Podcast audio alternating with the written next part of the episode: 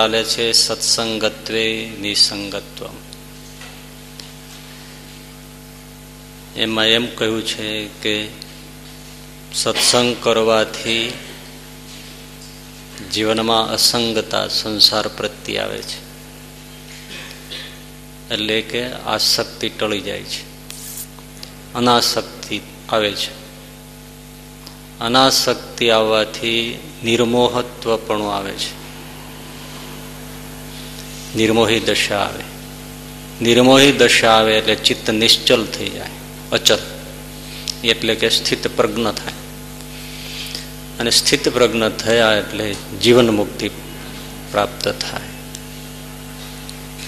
જીવન મુક્તિ એટલે છતે દેહે જ મુક્ત દશા. આ બધું સત્સંગથી થાય છે મૂળમાં સત્સંગ છે. પણ એવો જે સત્સંગ, એ સત્સંગ એટલે શું? એ સમજવાની આપણે કોશિશ કરીએ છીએ. એમાં પાંચ બાબત જ્યારે આપણે પૂરી કરીએ ત્યારે સત્સંગ કર્યો કહેવાય. એ પાંચ કઈ? શ્રવણ, સહવાસ, સેવા, સ્નેહ અને સમર્પણ. પ્રથમ છે શ્રવણ કરવું. સત્પુરુષોના મુખે ભગવત વાર્તા સાંભળવી. આજના જમાનામાં મોટે ભાગે એવું કહેવાય છે કે કોઈ સાધુઓ પાસે જઈને સમય બરબાદ કરવાની જરૂર નથી. એના પગમાં આળોટવાની જરૂર નથી. કોઈ એમના પગ પકડવાની, શિષ્ય થઈ જવાની કોઈ જરૂર નથી. સત્સંગની જરૂર છે. પણ સારા ગ્રંથો મળે છે, અનેક પુસ્તકો મળે છે. અનેક લોકોના વિચારો આપણને પુસ્તકો દ્વારા મળે છે. પુસ્તકો વાંચો, વિવેક બુદ્ધિથી વાંચો. એટલે જીવનમાં સારી બાબતો આપોઆપ વિકાસ થાય છે. પણ કોઈની કંઠી બાંધી લેવાની જરૂર નથી. આવું આજના વિશેષપણે ભણેલા ગણેલા ક્રાંતિકારી લોકો કહે છે.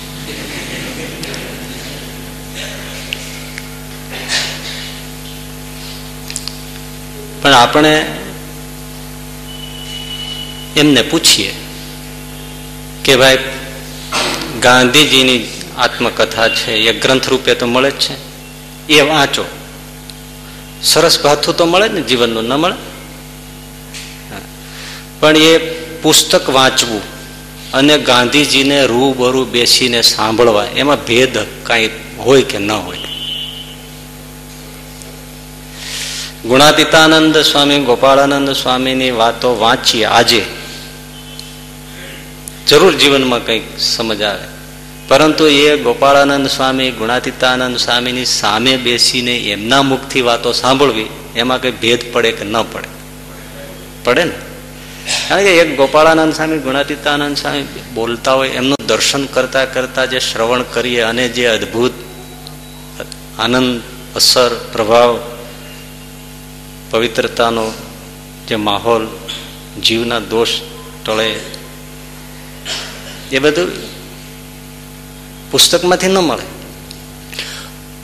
મને ખ્યાલ નથી આવું છે કે નહીં, પણ જે કોઈ ફિલ્મ બહાર પડતી હશે, એની સ્ટોરી કોઈ બુક હોય એ બુક તમે વાંચી લ્યો તો થિયેટરમાં જવાની શું જરૂર છે? આપણો પ્રશ્ન આ છે તમને સારું જ જોઈએ છે તો પછી એના સ્ટોરી બુક વાંચી લ્યો ને. પણ તમે સ્ટોરી બુક એની વાંચો, ફિલ્મની, અને ફિલ્મ થિયેટરમાં ફિલ્મ જુઓ, એમાં કઈ ભેદ પડે કે ન પડે? તો આવી સાવ સાદી સીધી વાત ક્રાંતિકારીઓને કેમ નહીં સમજાતી હોય? વાત કેટલી એક ને બે જેવી વાત છે. લેટર્સ આર ડેડ એમ કહેવાય. શબ્દો છે, પુસ્તકમાં છે, પણ મૃતાવસ્થામાં છે. શાસ્ત્રને સજીવન કરનાર જો કોઈ હોય તો સત્પુરુષો છે. એટલે સત્પુરુષો એટલે જીવંત શાસ્ત્ર. શાસ્ત્રનો પુનર્જન્મ એટલે સદગુરુ. વાંચવાથી સરદાર વલ્લભભાઈ પટેલ, એમને શું સત્ય વિશે આટલા બધા બાહોશ બેરિસ્ટર હતા બ્રિલિયન્ટ પુરુષ હતા, એમણે સત્ય વિશે, અહિંસા વિશે, નૈતિકતા વિશે, આચાર વિશે નહીં વાંચ્યું હોય? હે? કેટલા અદભુત વક્તૃત્વ શક્તિવાળો માણસ, બોળું વાંચન બેરિસ્ટર. છતાં એ સિગારેટ ફૂંકતા. પત્તા રમતા, ગાંધીજીની મશ્કરી કરતા. અખબારોમાં એને લેખાવે એટલે ગાંધીજીને એ પોતળીવાળા, ફલાણા, ડોસા એ બધી વાતો કરતા. ઓર્થોડોક્સ ને એવું બધું બહુ બહુ, જે આપણે બોલીએ ને એવું બોલતા. પરંતુ અમદાવાદમાં ગાંધીજી આનું એક પ્રવચન સાંભળવા માટે સરદાર વલ્લભભાઈ ગયા. અને એમણે સાંભળ્યા. શું થયું? એક જ પ્રવચન સાંભળ્યું. એને આધીન થઈ ગયા. આખું જીવન ગાંધીજીને સમર્પિત કરી દીધું, દેશને સમર્પિત કર્યું અને ભારત દેશને લોખંડી પુરુષ સરદારભાઈ વલ્લભભાઈ પટેલ કે જે ભારતની સાથે નામ જોડાઈને અખંડ રહી ગાંધીજીની પછી નેક્સ્ટમાં નામ લેવાય. આ પુસ્તક વાંચીને થાય? બોલો. બરાબર. વિવેકાનંદ એટલે નરેન્દ્ર. એ બહુ બુદ્ધિશાળી હતા, ઘણું બધું વાંચતા, ઘણું વિચારતા, એને વેદાંતના ગ્રંથો ઉપર નજર કરેલી, બધું કરેલું. પણ રામકૃષ્ણ પરમહંસને મળ્યા ત્યારે આ દેશને વિશ્વને વિવેકાનંદ મળ્યા. પુસ્તક વાંચવાથી વિવેકાનંદ પેદા ન થાય. એ સત્પુરુષની પાસે જવું પડે.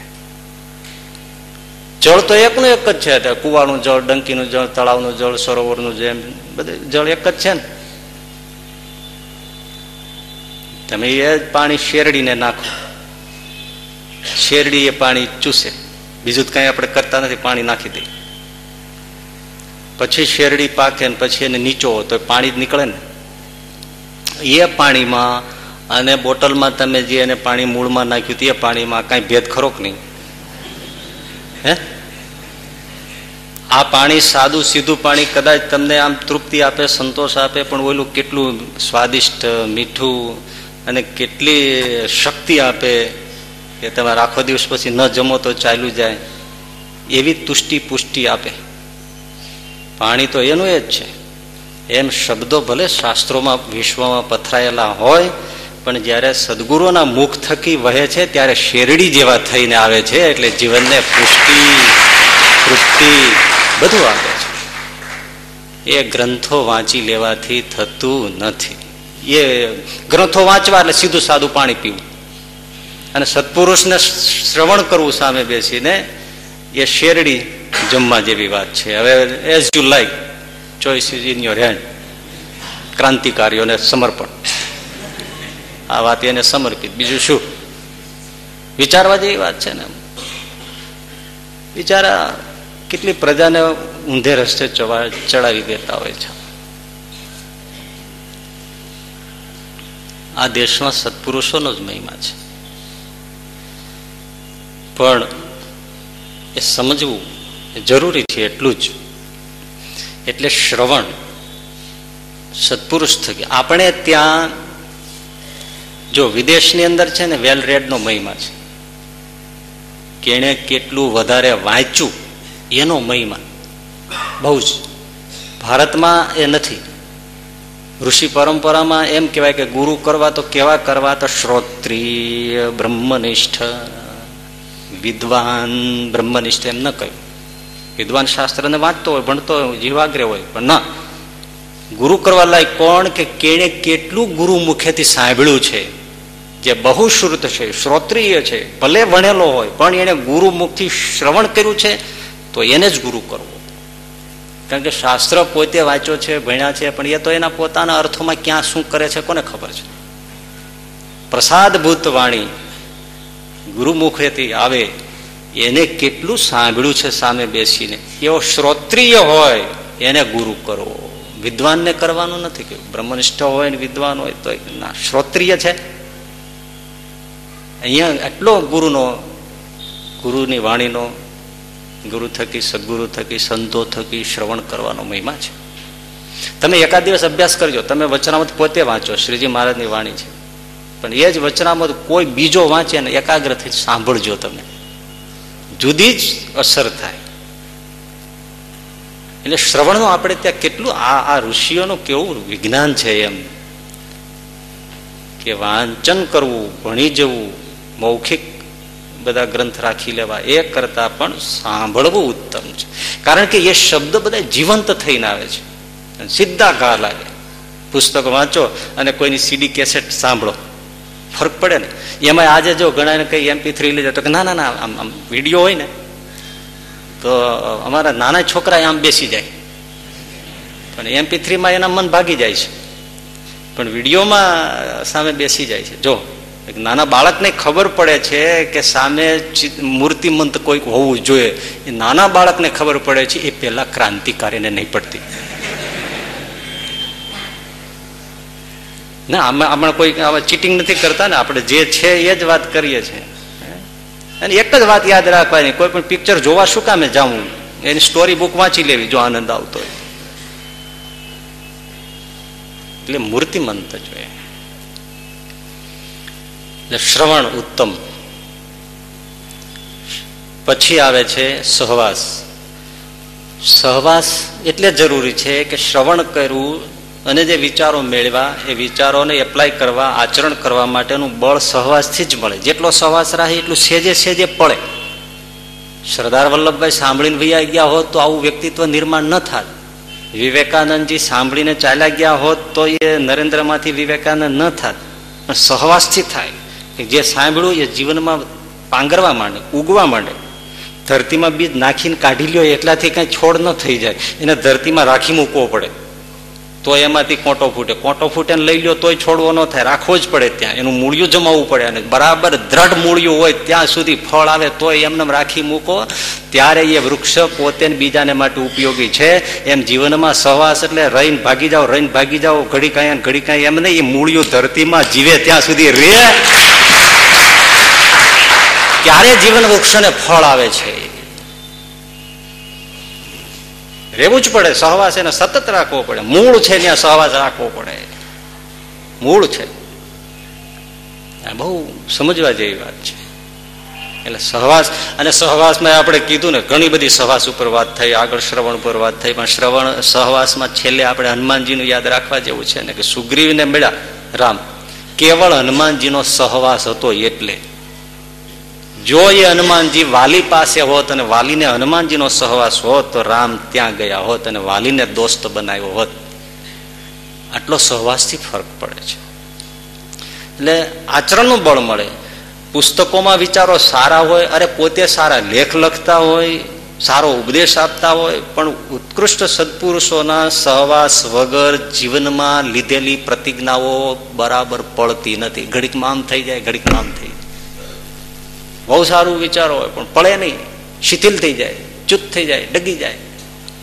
પણ સત્પુરુષોની સાથે રહેવાથી સેજે સેજે કેમ પડે છે એ ખબર ના પડે. હવે એના કોઈ પેરામીટર્સ કે આવતા નથી એટલે ખબર નથી, પણ જે અનુભવે એને ખબર પડે. એટલે સહવાસ જરૂરી છે, અતિશય જરૂરી છે. જેવી રીતે વૃક્ષ અને ધરતીનો સહવાસ સતત જરૂરી છે. ટમેટા આવી ગયા ટમેટીના છોડમાં પછી તમે ઉપાડીને અગાસી મૂકી આવો એમાં ટમેટા પાકે નહીં કશા કામમાં ના આવે. ઉલટાનું ગંધાઈ જાય નાખવા જવું પડે. એટલે સહવાસ સતત નો જોઈએ. ત્રીજું છે સેવા. શું? એક એક તમે જુઓ, ત્યારે સત્સંગ પૂરો થાય છે. આમ સાંભળી લીધું અને પછી છૂટીને પ્રસાદ પાણી ખાઈ અને જતા રહ્યા ક્યાં ગયા હતા સત્સંગમાં. હારે, ઓહો. એમ કઈ બહુ એટલે શ્રવણ કરે અને પછી સહવાસ રાખે અને પછી સેવા. સેવાથી શું થાય? બહુ સીધું સાદું છે. સેવાથી રાજીપો મળે. આ સીધી સાદી વાત. કોઈ પણ ની સેવા કરો તમે. દુષ્ટમાં દુષ્ટની પણ સેવા કરો. રાજી જ થાય. કોઈ પણ પશુ છે એ તો પશુ એટલે ઢોર છે, હાવ. પણ એની તમે સેવા કરો. ગાય હોય હાથ ફેરવા માંડો. તમને ચાટવા માંડે. શું કામે રાજી થઈ ગઈ? હે? સેવા કરવાથી પશુ પણ રાજી થાય. ગાય એટલી આમ રાજી થઈ જાય, એટલી ખુશ થાય. તમે જેમ જેમ આમ ખરેરો કરો, એને એમ થઈ જાય કે જાણે હું સર્વસ્વાને સોંપી દઉં. એવી રાજી થઈ જાય ગાય. ઘણી ગાયો એવી હોય, તમે એના બહુ સેવા કરો તેના આંચળમાંથી દૂધ સ્રવવા માટે કૂતરા જેવું પ્રાણી તમે રોટલો ના ખોલ્યો. થોડીક સેવા કરો. કેટલું પૂછડે આપણને થાય ખડી જશે મૂળમાંથી. એકદમ સ્પીડમાં ઉપડે. ન લાગે આપણને આમ આમ આમ કર્યા ત્યારે બટકી જાય નહીં આ ક્યાંક. પણ કેટલું ખુશ થઈ જાય આમ, પગ ચાટવા માંડે એના કાંઈ નું કાંઈ, એને થાય વાણી નથી, પણ મારે એને કાંઈ બોલવું છે, પણ બિચારો આપણને એમ થાય કે બોલી નથી શકતું એમ. આડું પડી જાય પેટ દેખાડે કંઈક દેખાડે કંઈક કરે એમ. જો તમે હે?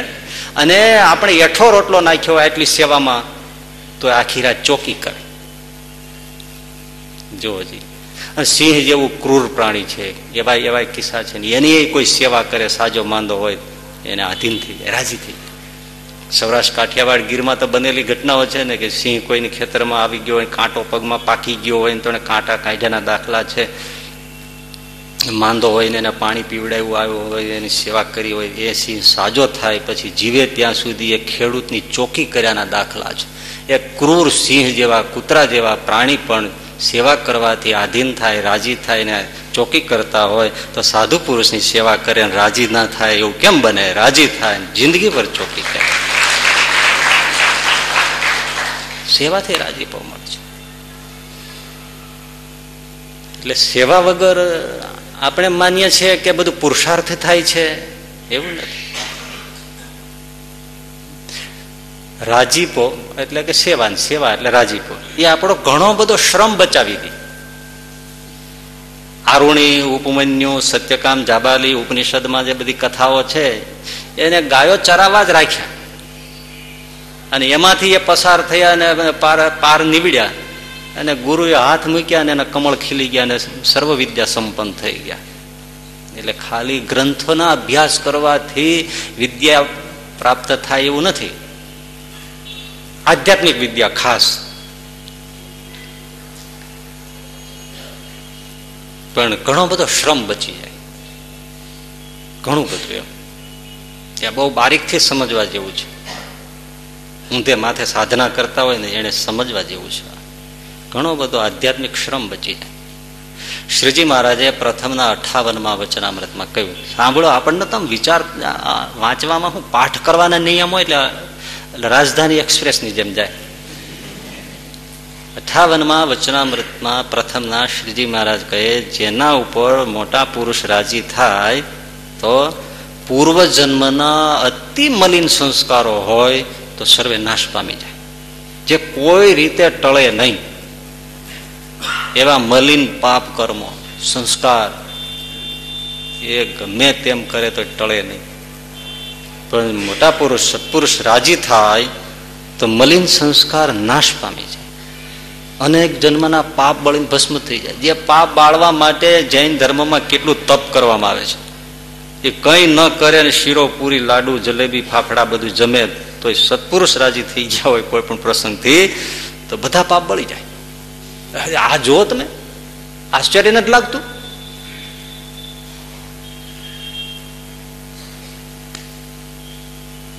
અને રાંક હોય તે રાજા થાય. મરી જાય તો એ રાક હોય, ભિખારી ઠીકરું લઈને માગતો હોય રાજા થઈ શકે. રાંક હોય તો રાજા થઈ છે અને ભૂંડામાં ભૂંડા પ્રારબ્ધ હોય, તો સત્પુરુષ રાજી થયા, તો પ્રારબ્ધ સર્વે રૂડા થઈ જાય. ભાગ્ય બદલાઈ જાય. મોટે ભાગે એમ કહેવાય છે કે પ્રારબ્ધ બદલાતું નથી. પ્રારબ્ધ બદલાતું નથી. પ્રારબ્ધ બદલાતું વચનામૃતમાં મહારાજ કહે છે, સત્પુરુષ બળવાન છે. શું પ્રારબ્ધ પ્રારબ્ધ કર્યા કરો છો? સંતોન ખખડાવ્યા, તમે છુપા નાસ્તિક છો? કોણ છો? આપણે ત્યાં તો સત્પુરુષનો મહિમા છે. કર્મનો મહિમા તો જૈન ધર્મમાં નાસ્તિક વાદવીઓમાં છે. અને ભાગવતાદિક શાસ્ત્રમાં સત્પુરુષનો મહિમા છે. ખખડાવ્યા સંતોને. છુપા નાસ્તિક છો કોણ છો તમે મહારાજ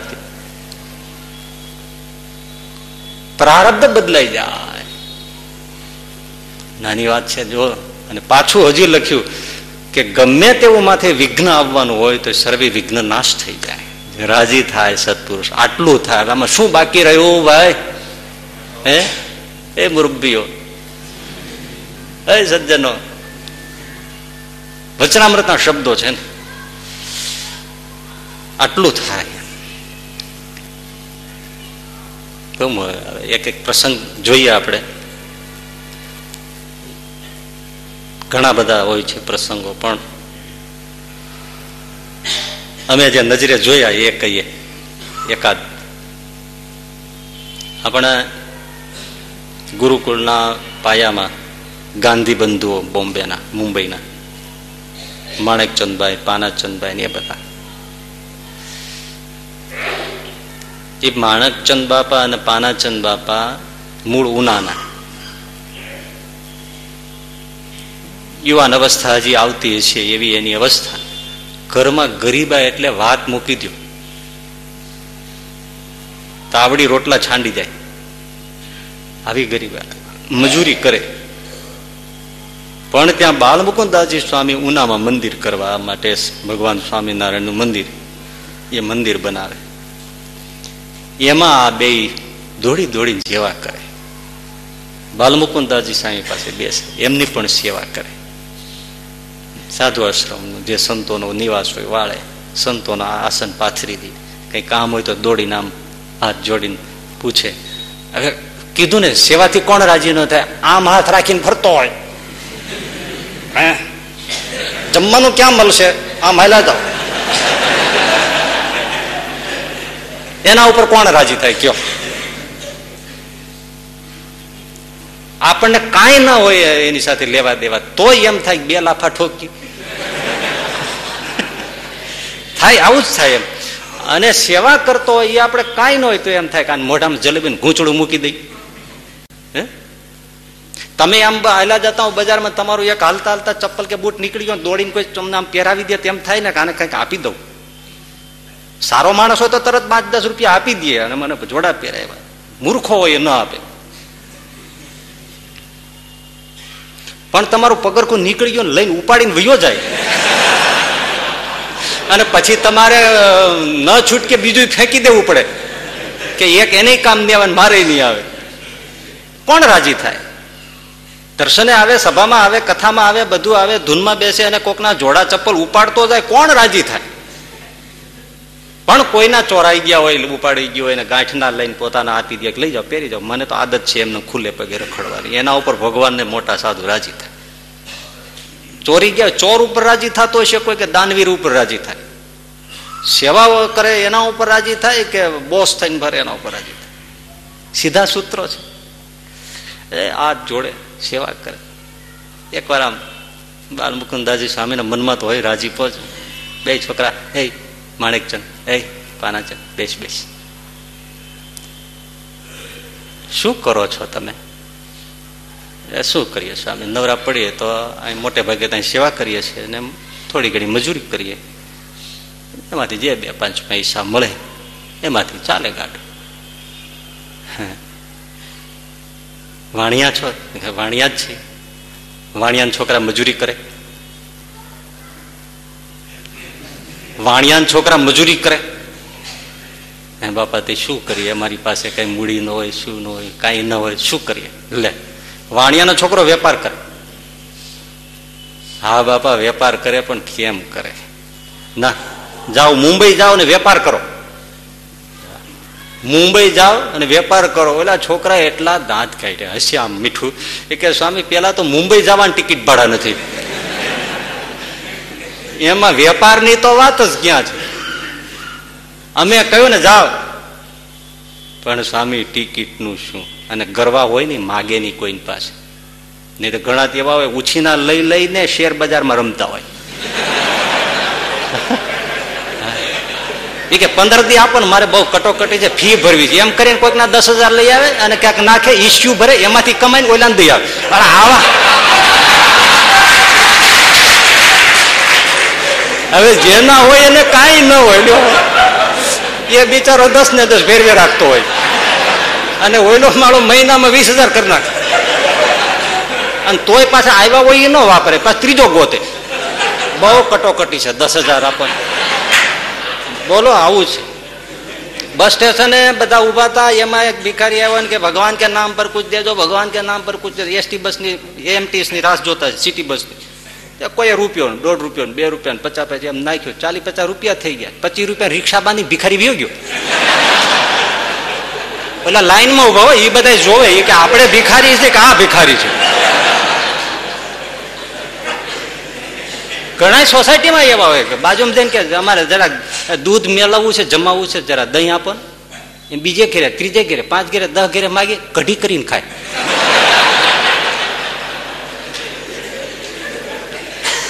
બોલો, આપણી પાસે મેળવણનું લઈ જાય. આપણે કઢી કરવાની હોય ને, એમાંથી દીધું હોય.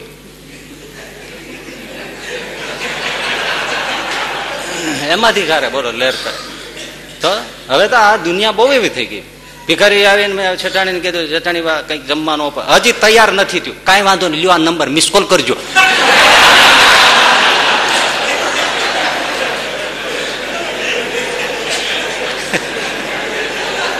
તૈયાર થઈ જાય એટલે મિસકોલ કરજો. આપણે આ સંબંધી છે, ભિખારી છે.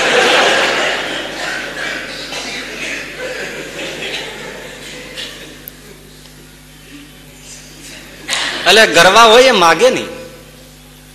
એમાં એક કોઈ શેઠ આવ્યા એટલે બાલમુકંદાજી સ્વામી કે, શેઠ, હા, આ છોકરાને સો રૂપિયા આપો. આ આ સો વર્ષની આસપાસની વાતો તેથી સો રૂપિયા એટલે અત્યારે લાખ રૂપિયા ગણો. એમ આપી દે કોઈ ચાંદીના આવતા રૂપિયા. અરે મા બાપ. આપો આને એને થશે તો આપશે. ન થાય તો નહીં આપે, ન આપે તો મારા નામે જવા દેવાના. અરે મા બાપ કયો તો બસો આપો. કેવા એ દેનારા એવા હોય ને, આ તો વળી સામી આવવાને ક્યાં ભટકાડ્યા ભૂખડી બારે છે બહાર નીકળે તો બે નાખી દઉં. આવું હોય. સ્વામી બેઠા છે એટલે બોલાતું નથી. એક એક જૈન સાધુ એ લેખમાં લખ્યું હતું કે હું સાધર્મિક પ્રવચન સાધર્મિક ભક્તિ એટલે સરખા ધર્મના ભાઈઓની મદદ કરવી. એમ હું પ્રવચન આપતો હતો ને એમાં એક શેઠ હતા મેં કીધું આમને થોડું તમે આપો ગરીબ છે. એને પાંચસો રૂપિયા આપ્યા. હું તો ખુશ થઈ ગયો કે મારી વાતને આટલી સ્વીકારી લીધી. જળ દઈને પાંચસો રૂપિયા આપી દીધા. પછી થોડી વાર થઈ ઓલા છોકરા ગયા ને ઓલા શેઠાઈ ગયા. બીજો દિવસ છે ને બે છોકરા રોતા રોતા આવ્યા. એ કે, કાં, શું થયું? તો કે ઓલા શેઠે પાંચસો આપ્યા. મહારાજ સાહેબ, પણ દરવાજા બહાર નીકળીને મારીને લઈ લીધા. મારીને પાછા લઈ લીધા. એ કે, શું મહારાજ સાહેબની સામે બેસીને મારે ના ન પડાય? બાકી મૂર્ખાઓ, ખબર પડે? પાંચસો રૂપિયા કેમ થાય છે? જાત ના આ જૈન મુનિ એના લેખમાં લખ્યું હતું વાંચીને તમને બેઠું કહું છું. એટલે આવાય હોય. આમ હિંસા ન કરે હો વાણિયા જૈન. આમ માકડ નો મારે, શું? માકડ નો મારે. માણસને એવો કાપે બેઠો જ ન થાય.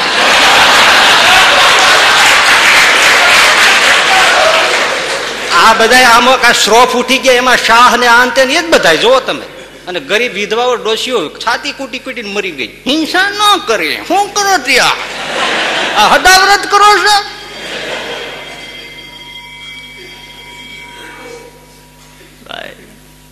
આપ્યા સો રૂપિયા. સ્વામીની રજા લીધી. સ્વામી કે, જાઓ, શ્રીજી મહારાજ ને સંતો ભેળા છે. હવે જાય મુંબઈ ઉતર્યા, પણ ત્યાં મુંબઈમાં રોટલો મળે, ઓટલો ન મળે. એ તમને ખબર છે ને? આજે નથી મળતો. હે? તો એક પેલી આપણે શું કહેવાય? Intercity bus train city train એમાં એક જણાને ગીરદી એટલી આમ દંડો પકડેલો દરવાજા પાસે એવી ગીરદી એટલે મુંબઈની તમે જોવો કે જેને બહુ પાપ કર્યા હોય ને સિટી ટ્રેનમાં ફરવાનું થાય. હા આપણને એમ થાય કે આને, કારણ કે એમાં બેસી બેસી ત્રણ ત્રણ ચાર કલાક કલાક તો રસ્તો કાપવો પડે. તો એ તો રાતે બાર હાડા બાર ઘર ભેગો થાય. દોઢ વાગે જમે. સુઈ જાય પાછો ચાર વાગે ટ્રેન પકડે પાછો. આખી જિંદગી આમાં જાય. તો આપણે ભજીયા ખાવા આવે આ મોઢામાં બાજુ વાળા વયું જાય. તો એ તૈયાર હોય, આમ કરી ખાઈ જાય. એ મોહબત ફીર મિલે ને મેલે, બોલો. લીધા હોય ભજી આપણે ખાઈ જાય બીજો. આપણને થાય કે આ ખંજવાળીએ છીએ આમ ખંજવાળવા મળીએ ત્યાં બાજુવાળો કે નખ મોટા છે. એને જાતું હોય, બોલો આમ. તો એમાં આમાં બધો દંડો પકડીને પડ્યો ને, એમાં મારો દંડો છૂટી ગયો ને, પીડ્યો. ટ્રેનમાંથી. સિટી ટ્રેનમાંથી મુંબઈની એ પડ્યો પણ બરોબર ભાગીને તો તરબૂચનો ડગલો પડ્યો ત્યાં માથે પડ્યો બચી ગયો લક બાય ચાન્સ તરબૂચનો મોટો ઢગલો તો એના માથે પડ્યો પણ પડ્યો અને વજનદાર આદમી એક તરબૂચ ફાટ્યું ફાટ્યું એમાંથી જીન નીકળ્યું હો કરતો જીન નીકળ્યું ભૂત પ્રેત ખુશ થઈ ગયું આમાં તે મને મુક્ત કર્યો માગ માગ તો માગે તે આપો આ કે સરસ મજાને એક મકાન આપી દો એટલે કે મકાન મળતું હોય હું તરબૂચમાં હું કામ રહું?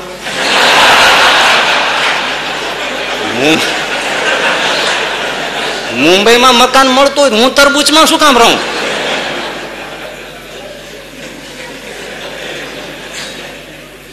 રેવા દો કે તો. એ મુંબઈ ગયા. સામેથી સહકાર મળે, છોકરાઓ ક્યાંના છો, તો કે ફલાણા છે વાણિયા છો, હા, નોકરી રહેવું છે, આવો હા, એમ કરતા કરતા બધું થઈ ગયું મારા વેપારમાં પારંગત થઈ ગયા. સંત બોલ્યા હતા, વેપાર કરો. ભાઈ એણે વેપાર કર્યો, પણ શેનો? તજ, લવિંગ, એલચી, સૂંઠ, તેજાના આ અને કેવા? સ્ટીમર ભરાઈને જાય. સ્ટીમરો મોટે માલ આવે.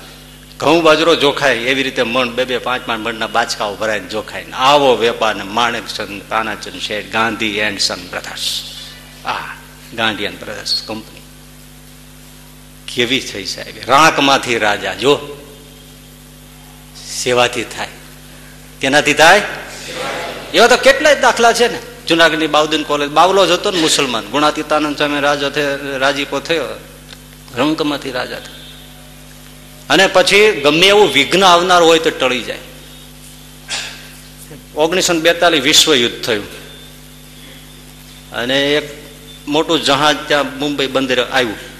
અને એમાં વિસ્ફોટની સામગ્રી બધી. એમાં ભયંકર ભેદી ધડાકો થયો મુંબઈની ગોદી ઉપર, જહાજમાં. પ્રચંડ વિસ્ફોટ થયો. એ તો હજી મુંબઈના જે જોયે, યાદ રાખે એવો થયો. આખી ગોદી ભડકે છોડી. હાહાકાર થઈ ગયો. દારૂગોળો મૂકે. લશ્કર પછી તો મૂક્યું ઠાર્યું પછી આવ્યું પછી કોર્ડન કરી લીધું હવે તો કરોડોનો માલ ગોદીઓમાં હોય. હવે એમાં આમની ગોદી, તજ ને લવિંગ વાયની ગાંધી એન્ડ સન્સની પાણીચંદ બાપાની, એની. કેટલી થાય ચિંતા, વિચાર કરો. સાફ થઈ જવાની વાત હોય. પણ જેવો ને સમાચાર મળ્યા કે મુંબઈમાં ગોદીમાં વિસ્ફોટ થયા છે ને એમાં તો આપણે ગાંધી બધું પણ મોટો ગોદામો આ બધું છે. અરે રે, શાસ્ત્રી મહારાજે તરત કાગળ લખ્યું. આપણા ગુરુદેવ શાસ્ત્રી. માણેકચંદ ને પાનાચંદભાઈ ને માલુમ થાય. જય સ્વામિનારાયણ સાથ કે અમે શ્રીજી મહારાજને ભગવાન સ્વામિનારાયણને પ્રાર્થના કરી છે, તમારી રક્ષા કરે. એવું બધું લખ્યું. ચિંતા કરવી. કાગળ મળ્યો. પણ ભાઈ, જ્યાં પંદર દિવસે તો બધું સરખું ન થતું હોય. આગની જ્વાળાઓ બધું ભસ્મી બહુ જ દેખાતું હોય ખંડેર દેખાતા હોય. ઠીક છે, કાગળ મૂકી રાખે, હે? મહિના પછી કંઈક જવાનું થયું જ્યાં એમના ગોદામાં ગોદીઓ ખોલી, એલચીનો દાણો દાજેલો નહોતો ભાઈ, આને શું કહેવાય બીજું? કેમ હરીભાઈ? અકબંધ ગોઠણીએ પડીને રેડ્યા હોય કે, આ, હા એક ગુરુનું વચન હોય, એનું ભગવાન કેટલું સત્ય કરે છે. એક એલચીનો દાણો મેળવ્યો નહીં. કેમ રક્ષા કરી? નિંબાડામાં બિલાડીના બચ્ચાને રાખી એમ પછી એમણે તરત સમાચાર મોકલ્યા કે, બહુ જ મહારાજે રક્ષા કરી છે. આ બધું એમનું જ કહેવાય. સત્કર્મ કરવું છે કાંઈક ભગવાન સ્વામિનારાયણ માટે. ને પછી એ જુનાગઢમાં સ્વામી ત્યારે મહંત. અને એકવીસ દિવસનો ન ભૂતો ન ભવિષ્યથી પાંચ દિવસ, આઠ દિવસ, અઢાર દિવસ, અગિયાર દિવસ નહીં એકવીસ દિવસનો. અને એક સાંજે એક ટક સાંજે જમવા માટે લોકોને ખીચડી જોઈએ, ખીચડી શાક, સો મણ ચોખાની ખીચડી રંધાતી, એટલું માણસ જમતું. એવો એકવીસ દિવસનો યજ્ઞ કર્યો. એકવીસ દિવસ. ટૂંકા અને ત્યારે પાછું રેશનિંગનો, વિશ્વયુદ્ધનો પ્રસંગ એટલે ચોખા, આ, તે, ખાંડ, કેરોસીન કે હેરફેર ના થાય. જેલમાં નાખી દે, જિંદગી પર નીકળો નહીં. એવો કડક કાયદો. અને એમાં આ યજ્ઞ કરવો. અને એમાં ચોખા ખૂટ્યા. શું જમાડવું? ત્યારે ખીજડા મંદિર છે આજે ત્યાં. એના ત્યાં જીવરામ બાપુ હતા, ખીજડા પંથી. એને રાત્રે સહજાનંદ સ્વામી જગાડ્યા. ખીજડા પંથીને બોલો. બહુ લાંબી વાત કરું તો એમાં એમાં સમય વિયો જાય. પણ ઓલો વિચારો કે બાપા, તમે કોણ? તો હું ભગવાન સ્વામિનારાયણ. મને કેમ દર્શન દીધા? તો કે તમે સરજુ નદીના છો અને હું સરજુ પારી છું. એટલે આમ જોવો આપણને દેશનો મહિમા નથી ભાઈ. તો તો મારે શું સેવા છે? શું આજ્ઞા છે? તો કે જુનાગઢ મંદિરમાં સ્વામિનારાયણ ભગવાન હું છું. ઉત્સવ થાય છે. ખ્યાલ છે યજ્ઞ? તો હા ચોખા ખૂટ્યા છે ને મહંત શાસ્ત્રી ધર્મજીવનદાસજી નામ બોલ્યા. શાસ્ત્રી ધર્મજીવનદાસજી, આકુળ વ્યાકુળ છે. મારે શું જમાડવું? જાઓ, એને કહી દો જરાય ચિંતા ન કરે ચોખા આવી જશે. અમે બેઠા છીએ. પણ એને એક કહી દેજો કે અમુક લોકો અંદરના છે ખોટું દેખાડવા બહુ મથે છે, માટે અમુક રસોડામાં અમુક અમુક જગ્યાએ વિશ્વાસુ ધ્રોગા જેવા કણબી ખેડુ પટેલિયા એવા હરિભક્તોને મૂકી દે, નહીતર ભૂંડું દેખાડવા માટે. એ, આવા જ હોય. કહેવાય નહીં. ભગવાનને ધક્કા ખવડાવવા પડે એવા એ પાપીઓને શું કહેવું? મૂકી દેજો વિશ્વાસુ ધ્રોગા જેવા હરિભક્તોને, નહીતર રસોડામાં ખોટું દેખાડશે અહીં ખોટું દેખાડશે બધું સૂચના આપી અને ઓલા પગનું ગેંગરી રાફી જેવો રોગ થાય ને એ થયો હતો હું હાલી નથી શકતો બધું સારું થઈ જશે. જાઓ. એ થયું સારું, ગયા, મળ્યા લાંબી વાત કરીએ તો એમાં જ રાત પડે. ચોખા આવ્યા. શું બીજે દિવસે સવારમાં જ એક વેપારી આવ્યો એ કે, મહંત કહા હે? મહંત મહંત કહા એટલે કે મળ્યા. ચોખા જોઈએ છે, ચોખા? કાનમાં બોલે. કારણ કે મરી જાય નહીં ત્યારે. એ એવો હલવાણેલો કાઢવા વગર છૂટક્યો નહીં. તો કે, જોઈએ છે ને ચોખા? બહુ જોઈએ છે. બસ અહીં તમારી દિવાલ અમારી દિવાલ. એક ફાંકું પાડો ને ઢગલો થાય. અને ઢગલો થયો. યજ્ઞ તો પૂરો થઈ ગયો. અઢી વર્ષ સુધી જુનાગઢમાં હરિભક્તો સંતો ચોખા જીમા ત્યારે ખૂટ્યા. અઢી વર્ષ. દેનારો નાનો છે? ત્યારે. શું વાતો તમે જોવો અને એ જ પાનાચંદ બાપાને મુખે અમે તો દર્શન કર્યા છે ને એ પાનાચંદ બાપાને મુખેથી વાત સાંભળી કે સ્વામીજી એકવીસ દિવસનું. હા. અને મેં સાંભળી, પાનાચંદ બાપાએ એ વાત કરતા કરતા એક વાત એમણે એ કરી, જે કદાચ તમે નહીં સાંભળ્યું, મને કે હરિસ્વરૂપ સ્વામી, એકવીસ દિવસનો યજ્ઞ અમારો પરિવાર, ગાંધી પરિવાર, કેવડો મોટો. સજોડે બધા યજ્ઞમાં બેઠા હોય અને બાઈઓને તો સ્ત્રીના ધર્મ લાગુ પડે, રજસ્વલાના, પણ સ્વામી, એકવીસ દિવસ સુધી કોઈ સ્ત્રીને રજસ્વલા નહીં. બધાને કઈ એક જ તારીખ ના હોય ને? આ તો તમે સમજી શકો છો ને? કોઈ ને નહીં, નહીતર યજ્ઞનો લાભ ન મળે સ્વામીજી. કોઈને નહીં. આને શું કેવું આ ગુરુ ને ભગવાનનો પ્રતાપ જો. મૂર્ખાઓ એમ માને નહીં. બાકી અમારા તો અનુભવ છે ગમે એવા વિઘ્ન આવનારા હોય ટળી જાય. હમ. આજે આ શાસ્ત્રી મહારાજનો આજે પ્રસંગ કહીએ છીએ અને આવતીકાલે જ એમની પુણ્યતિથિ છે. આગોતરી શ્રદ્ધાંજલિ આપીએ છીએ. આપણે એના છે એનું ગૌરવ છે તો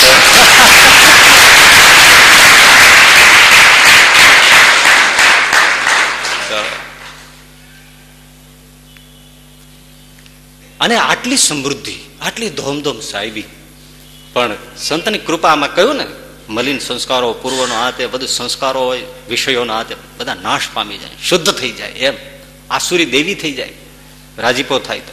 અને કુરાજીપો થાય તો દેવી હોય, આસુરી થઈ જાય. વચનામત બોલે છે. આવી સમૃદ્ધિ કે અમને સંતોને બધાને જ્યારે ત્યારે શાસ્ત્રીજી મહારાજ સાથે, ગુરુદેવ સાથે જવાનું થતું, ત્યારે એ માથે ઊભા રહીને પાનાચંદ બાબા શેઠિયાઓ બધા બ્રાહ્મણો રાખ્યા હોય, સાત સાત આઠ આઠ પ્રકારની ચટણી હોય, શાક એટલા પ્રકારના હોય, મીઠા હોય એટલી પ્રકારની હોય, કાંડા મરડાવી મરડાવીને જમાડાવે. જમો? જમો? હ? આવા હેત કરી જમાડે. પણ એ બધા સંતો જમી રહે એનો જિંદગીભરનો નિયમ, જમવાનું શું? બે જ વસ્તુ. એક જ ટાઈમ રોટલી ને શાક અથવા રોટલી ને મગની દાળ. બીજું કશું નહીં. જયારે કેરીની સિઝન આવે ત્યારે કેરી નહીં ખાવાનો નિયમ. અડદિયાની સિઝન હોય ત્યારે અડદિયા નહીં ખાવાનો નિયમ. સાહેબ, વિચાર કરો તમે. અહીંયા હલી જાય એવી વાત છે. સાહેબીમાં રહેનારા માણસો, શેઠિયાઓ, જેને ત્યાં નોકર ચાકરનો પાર નથી. આટલી તો વસ્તુઓ થાળમાં પાછી રોજ બને ઠાકોરજીને. મંદિર અંદર, ઘરે આવી વાનગીઓ થાય, લાડથી ઠાકોરજી થાળમાં આ શેઠિયાઓ જમે એટલે બે જ વસ્તુ. અને એક જ ટાઈમ બીજે ટાઈમ નહીં. શું કહેવાય આને? જળ કમળ. જનક વિદેહી નહીં તો શું કહેતો કોઈ ભાવ ન થાય. અને એકાવનમાં બેઠા એટલે સાંખ્ય યોગ. પૂરો બ્રહ્મચર્ય, સંયમ, સાધુ પુરુષો જેવા વર્તમાન, કડક. ભલો. આહા છે ને ક્યાંક સંત એક ચારે ચાર વસ્તુઓ અઠાવનની હું બોલ્યો આવી ગઈ ને. આ સાધનાથી થાય? આ આ ઘરે બેસીને માળા કરવાથી થાય? હે? સંત કૃપાથી થાય છે. અને એ શેનાથી થાય? શેનાથી? હા. અહંકારનું ઘોલિયું થઈને બેઠો હોય, એને થાય નહીં કોઈ. બહુ સમજવા જેવું છે. કેવું થયું? જો તમે. અરે વાહ. આ છે ને, એટલે જ મેં પેલા કહ્યું, આધ્યાત્મિક શ્રમ બચી જાય. અને શ્રમથી કદાચ થાય નહીં એ આનાથી થાય. જુનાગઢમાં એક સાધુ હતા, તો બહુ ગુણાતીતાનંદ સ્વામીને પ્રત્યે સ્નેહ ને ભાવના, એવી સેવા કરે, અર્ધે વચ્ચે શરીર આમ ગોથું ખાઈ જાય. હે સ્વામી કે, ત્યાં તો ઊભા થઈ ગયા હોય. એવી સેવા કરે. એ વાળે ચોળે જમાડે, આ, તે, બધી મંદિરની બધી સેવા કરે. અડધી રાતે જ્યાં મોકલે તે સેવા કરે એવી સેવા કરે. પણ પૂર્વનું કંઈક એવો તે ક્યારેક સ્ત્રીયાદિકના બધા અયોગ્ય ઘાટ થાય મનમાં. દેહથી શુદ્ધ, પણ મનમાં આવું બધું આવતું હોય. ભગવાન જાણે ને ગુણાતીત બાપ જાણે. એમાં સાધુ આશ્રમમાં ઓલી ઓળીપો, ગાયર માટીથી થતા ને ત્યારે. હવે તો આની જેવી ક્યાં આરસના ફર્શ હતા બધા. એટલે આમ સ્વામીએ કીધું એટલે ઓળીપો ગૌછાણથી ને એનેથી આમ લીપતા હતા. ગુણાતીતાનંદ સ્વામી ઉપર આવ્યા. એટલે આમ લીપતા હતા. કોણ આવ્યું જોવા માટે પેલા સાધુ આમ જોયું આમ. અને ગુણાતીતાન સ્વામી આમ ઊભા રહ્યા. આમ જોયું ચાર આંખ વિધિના સેકન્ડ કામ ખેંચી લીધો એના. જીવમાંથી ખેંચી લીધો. બોલો. આ સાધનાથી થાય. ટીંબીના અમરા ભગત, કોળી, જ્ઞાતિ, વડતાલમાં મહારાજ અક્ષરવાસી સ્વધામ પધાર્યા, ત્યાર પછીનો પ્રસંગ. અને એ ચૈત્રી રામનવમીનો સમય. દોડી દોડીને સેવા કરે, સાધુ વ્રત સાધુ હોય ને માંદાની સેવા કરે, એમના જે મૂતળી પેશાબના ખાળિયા હોય, ત્યારે તે માટલા રાખતા હોય, ભરાઈ જાય તો નાખી આવે, સાફ કરે, આ બધું, એવું બધું બહુ કામ કરે. દોડી દોડીને કરે. અને એ બધું સંતોના નજરમાં હોય. એ ઉત્સવ પૂરો થયો ને પછી એ રઘુવીરજી મહારાજ આચાર્ય બેઠા હોય બાજુમાં ગુરુ ગોપાળાનંદ સ્વામી બેઠા હોય. દ્રશ્ય સંભાળીએ તો કાંઈક થાય. જાણે એક પછી એક બીજા બીજા ભગવાનના અવતારો બેઠા હોય લાઈનમાં.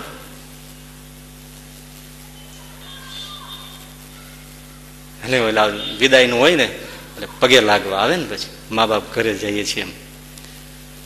અમરા ભગત કોળી સેવાભાવી પગે લાગવા આવ્યા. એટલે રઘુવીરજી મહારાજને પગે લાગ્યા ગોપાળાનંદ સ્વામી કે, મહારાજ, આને માથે હાથ મૂકો. બહુ સેવા કરી છે. એટલે આચાર્ય મહારાજે માથે બે હાથ મૂક્યા. અને વાળ થોડા મોટા. એટલે આમ સેજે આમ પકડ્યા. અને હલાવ્યા રાજીપાથી. અરે ભગત બહુ રાજી હો, તમે બહુ સેવા કરી. પછી ગોપાળાનંદ સ્વામીના ખોળામાં માથું મૂક્યું. સ્વામીએ પણ માથે હાથ મૂકીને ભગત, તમે તો બહુ સંતોને રાજી કરી દીધા બહુ રાજી કર્યા. અમે બધા બહુ રાજી છીએ. બસ. ત્યારે આંખમાં આંસુ આવી ગયા છે. ઊંચો પૂરો થયો પણ એ ત્યાંથી ઉઠ્યા, હાલતા થયા ને મનમાં થઈ ગયું કે આ હા. હા પોતાના વાળને પગે લાગે આંખી અડાડે. પોતાના વાળ લઈ લઈ અને પોતે પ્રસાદી પ્રસાદીના છે. ગોપાળાના સામે અડ્યા રઘુવીરજી મહારાજ અડ્યા આ વામ વામ વામ આખી જિંદગીના વાળને પગે લાગતા માણસ. કે આ વાળ કઈ બીજાના છે? હા જો, આ પ્રસાદીના છે. લે લે લે, એમ બીજાને અડાડે જો, કોઈને દરદ હોય તો વાળ અડાડે. આ તમે કેવો પુરુષ. બસ, હવે આ વાળ અહીંથી ઉતરે નહીં. અને ભાઈ, જોગંદર જટા જેવા વાળ થયા. હાયલા જતા હોય તો આમ હાયલો જતો લટુરિયો હાયલો જતો, એવું લાગે. ઋષિ જેવો જીવન લાગે. પણ વાળ એને નક્કી થઈ ગયું કે આના માથે, મારા માથા માથે ગોપાળાનંદ સ્વામી અને રઘુવીરજી મહારાજનો હાથ પડ્યો. હવે આના માથે કોઈનો હાથ ન પડે. જાઓ. તે વાળનનો તો ન પડ્યો, પણ કે લગ્ન કરું તો બૈરા છોકરાનો પડે ને? માટે આ જીવન પરણવું જ નથી. ગ્રહસ્થાશ્રમ ઉડી ગયો. લ્યો, બોલો. કેવી મોટી વાત છે. ક્ષણમાં થાય છે ને? ક્ષણમાં થાય, જો. આવી વાતો સ્વપ્ન લાગે. સ્વપ્ન શું કામ લાગે? કે સ્વપ્ન ક્ષણમાં કેવું થઈ જાય? કાંઈ ન આમ સુતા આમ કરીને આમ કરો તો જીવતા મરે મરેલા જીવતા થઈ જાય. એવી વાત થાય સ્વપ્નમાં. હે? સ્વપ્નનું એવું છે ને. સાવ હાજા અમે બધા નાય ધોઈને નવા કપડા પહેરીને સુતા હોય પણ ક્ષણમાં કંઈક એવું સ્વપ્ન આવે ઉઠે, ત્યાં પલ્લી ગયું. આવું થઈ જાય સ્વપ્ન સ્વપ્ન છે. જુનાગઢમાં ગુણાતીતાનંદ સ્વામી પાસે રામદાસજી નામે સાધુ રહેતા. મારા શ્રીજી મહારાજ વખત ના હતા. પણ એ આમ બહુ સેવા કરે. રાજીપાત ગુણાતીતાનંદ સ્વામીનો એવો. પછી છે ને જે કહાગરા હોય, પ્રસન્નતાથી કરતા હોય, હે, નિકટ હોય, નજીક હોય, વિશ્વાસુ હોય હૈયું એક થઈ ગયું હોય, અંતર કાંઈ ન હોય, એને કાળી રાતે કામ ચિંતતા સંકોચ ન થાય. બીજાને હોય તો તરત આપણને એમ થાય કે આને રેવા દો નથી કેવું. હમ? પણ અમુકને એવું હોય, ગમે ત્યારે કયો ને, અને એવર રેડી હોય. ગમે હોય તો ત્યારે કયો હા હા વાંધો નહીં. હા હા વાંધો નહીં. થઈ જશે, હે? બીજાને કહેતા, શું કરશું હવે? તમે કીધું, તમારી વાત સાચી, બધી સાચી. હું બધી સાચી? તો શું આમ ખોટું શું છે? એ આપણે ગોતવું પડે, બોલો. તમારી વાત સાચી, ખોટું શું છે? એ કયો. એવા રામદાસજી કે હુકમે હજુર એમ. એમાં એ ઉનાળો હોય ને એવું એમાં જરૂર પડી હોય, મંદિરનું બાંધકામ હોય. સ્વામીને વંથલના કલ્યાણભાઈ પટેલ સાંભળે. મંદિરમાં જરૂર હોય રૂપિયા પૈસાની, આની તેની. રામદાસજીને કીધું, સ્વામી રામદાસજીને, વંથલી જશો? તડકો છે, આવું છે. જવાનું જોઈએ ને. પૂછવાનું હોય કે જાયશો એમ? જાઓ એમ કેવાય પૂછવાનું હોય જાયશો એમ? જાઓ એમ કેવાય હા, એમ પૂછે તો ઘણા દુઃખ લાગે એમ. તમે જાવ એમ કેમ ન કહ્યું? જાઓ. હા, લ્યો આ કાગળ. કલ્યાણભાઈને આપજો. બસો રૂપિયાની જરૂર છે. લઈને આવજો. પણ જોજો જાતા ને આવતા. સ્વામિનારાયણ સ્વામિનારાયણ, ભજન કરજો. ભલે સારું. લ્યો. ગયા વંથળી જોડીમાં લઈને સાધુ, કલ્યાણભાઈને મળ્યા. કાગળ આપ્યો, વાંચ્યો, આંખે માથે ચડાવ્યો. ઓહો ગુરુએ કાગળ મોકલ્યો. બસો રૂપડી હોય, બે હજાર આપ્યા. એ જમાને બે હજાર. આ બધું આ શ્રીજીનું ને સંતોનું જ છે. લઈ જાઓ જાઓ. આપી દીધા. નહીતર ગણાય શું કે કાગળ બરાબર છે, પણ કપાણ છે. આ ફિક્સમાં મૂકી દીધા, નહીતર હાથ ઉપર જ હતા. હમણાં ફિક્સમાં મૂક્યા. હવે એફડીમાં અમુક ટકા કપાય એવું છે, એટલે ઉપાડાય નહીં. આવું છે કે. બે હજાર આપ્યા. આવતા જતા ભજન કરે. થાક કાંઈ ગણે નહીં. પણ ભાઈ ભજન કરી કરીને આવતા આવતા જે ભજને થાય નહીં એ શું થાય? જુનાગઢ આવતા આવતા મંદિર આવતા આવતા મંદિરને કાંગરે કાંગરે ભગવાન સ્વામિનારાયણના દર્શન થાય. અખંડ મૂર્તિ ત્રણેય અવસ્થામાં સિદ્ધ થઈ ગઈ. થાકી જાય તોય નો વંથળીનો ધક્કો ખાધો એટલે મૂર્તિ સિદ્ધ થઈ ગઈ. જ્યાં જોઈએ ત્યાં શ્રીજી મહારાજનું દર્શન થાય. હે? સુઈ જાય તો દર્શન, જાગે તો દર્શન. આ સાધનાથી થાય. હે? ક્રાંતિકારીઓ.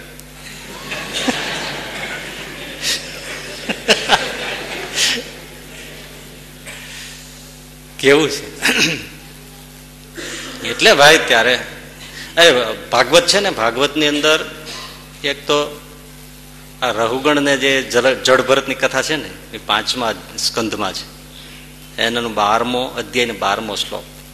ઉપદેશ આપે છે જળભરતજી રઘુગણ ને શું પણ એ રહુગણને ઉપદેશ આપતા આપતા એ સત્સંગનો મહિમા કહે છે? અદભુત.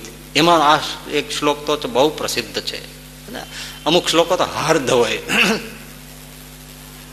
એમાં આ જળભરત રઘુગણ રાજાને કે છે રહુગણ એ તપસા ન યાતિ, ન ચેજ્યયા નિર્વાપણાદ ગૃહાતવા ન છંદસા નૈવ જલાગ્નિ સૂર્ય વિના મહત પાદરજોભિષેકમ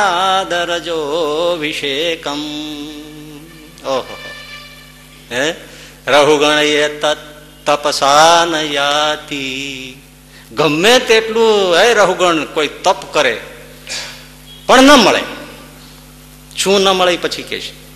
ગમે એટલું તપ કરો. ઊંધા થઈ જાઓ ને. ઊભા સોમવાન આડા સોમવાન ગમે એવા સોમવાર ખારા મોળાકત દુનિયાના વ્રત કરો. કાચું ખાવ ન ખાવ આવું ખાવ ગમે તેટલા યજ્ઞ કરો. ઓહો શું ભાગવત બોલે છે તમે જો ગમે તેટલા યજ્ઞ કરો. ગમે તેવું તપ કરો. અને ગ્રહસ્થના સાદ્યંત તમે ધર્મ પાળો. અતિથિ સેવા, દાન, આ, તે, બધા ધર્મ પાલન કરો. વર્ણાશ્રમના ધર્મ પાળો. તોય રહુગણ આ નહીં થાય. અરે, ન છંદસા, વેદ જીહવાગ્રહ હોય અને એના ઘન પાઠ કરતો હોય. પણ છતાંય રહુગણ આ નહીં થાય. નૈવ જલાગ્નિ સૂર્ય. સૂર્યાદિક દેવતાઓની ઉપાસના કરી રાખો. અખંડ અખંડ ઉપાસના કરો. દેવતાઓ. તોય રહુગણ નહીં થાય. શું? તો શું કરવાથી થશે? વિના મહદ પાદ રજો અભિષેકમ જ્યાં સુધી આ બધું કરતો હોય ભલે અથવા કઈ ન કર્યું હોય તોય ભલે. પણ જ્યાં સુધી મોટા સત્પુરુષોના ચરણની રજ લઈને માથે નહીં ચડાવે, ત્યાં સુધી ભગવાન નહીં મળે રહુગણ ત્યાં સુધી ભગવાન નહીં મળે. લો હે ઘણા તો કેટલા કેટલા કેવા તપ કરતા હોય, અને વ્રત કાંઈક ને કંઈક ચાલતું જ હોય. અને ઘણા એવા વર્ણાશ્રમના ધર્મ પાળતા હોય કે કે સાધુના હાથનું જમે નહીં. કેમ? અમે બ્રાહ્મણ છીએ. અને સાધુઓ તો બનેલા બ્રાહ્મણો છે. પછી ઉપવીર લીધી પછી બ્રાહ્મણ ધર્મ પાળે છે. બાકી તો આમ તો બ્રાહ્મણ તો નથી ને જન્મજાત. એટલે મેં સાધુના હાથનું ના જમ્યા.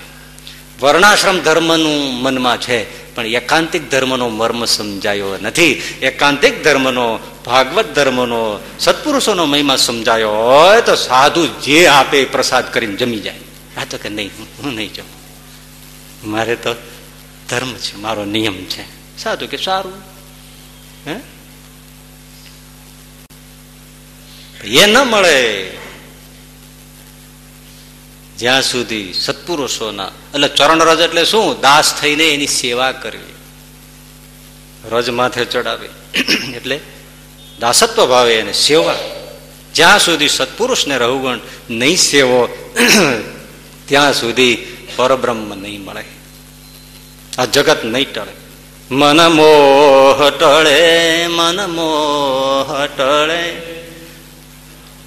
રામ મળે, નિરમળ હરિજનના સંગથી. બ્રહ્માનંદ સ્વામી જો ઓહો.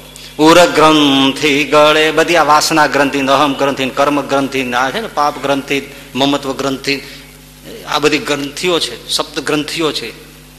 એટલે તો પિતૃ પાછળ કથા કરી હોય ત્યારે સાત ગાંઠનો વાંસડો બાંધે. વાંસ બાંધે. એ સપ્ત ગ્રંથિઓ છે આ બધી. કર્મ ગ્રંથિ અહમ ગ્રંથિ મમત્વ ગ્રંથિ સ્વભાવ ગ્રંથિ આ બધું. ઉર ગ્રંથિ ગળે, અવિદ્યાના આવરણ સર્વે નાશે અંગથી. તો સત્પુરુષોના સંગથી જાય. બધી અવિદ્યાન ગ્રંથિઓ ગળી જાય.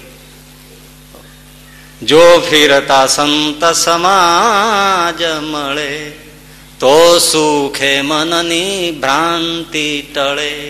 કહે બ્રહ્માનંદ, સંત માહી ભળે, સતસંગ વિના જન્મ મરણ ભ્રમજાળ મટે નહીં જંતને. અને વર્ણાશ્રમ આ બધા ધર્મો જરૂરી છે, પણ એક હદ સુધી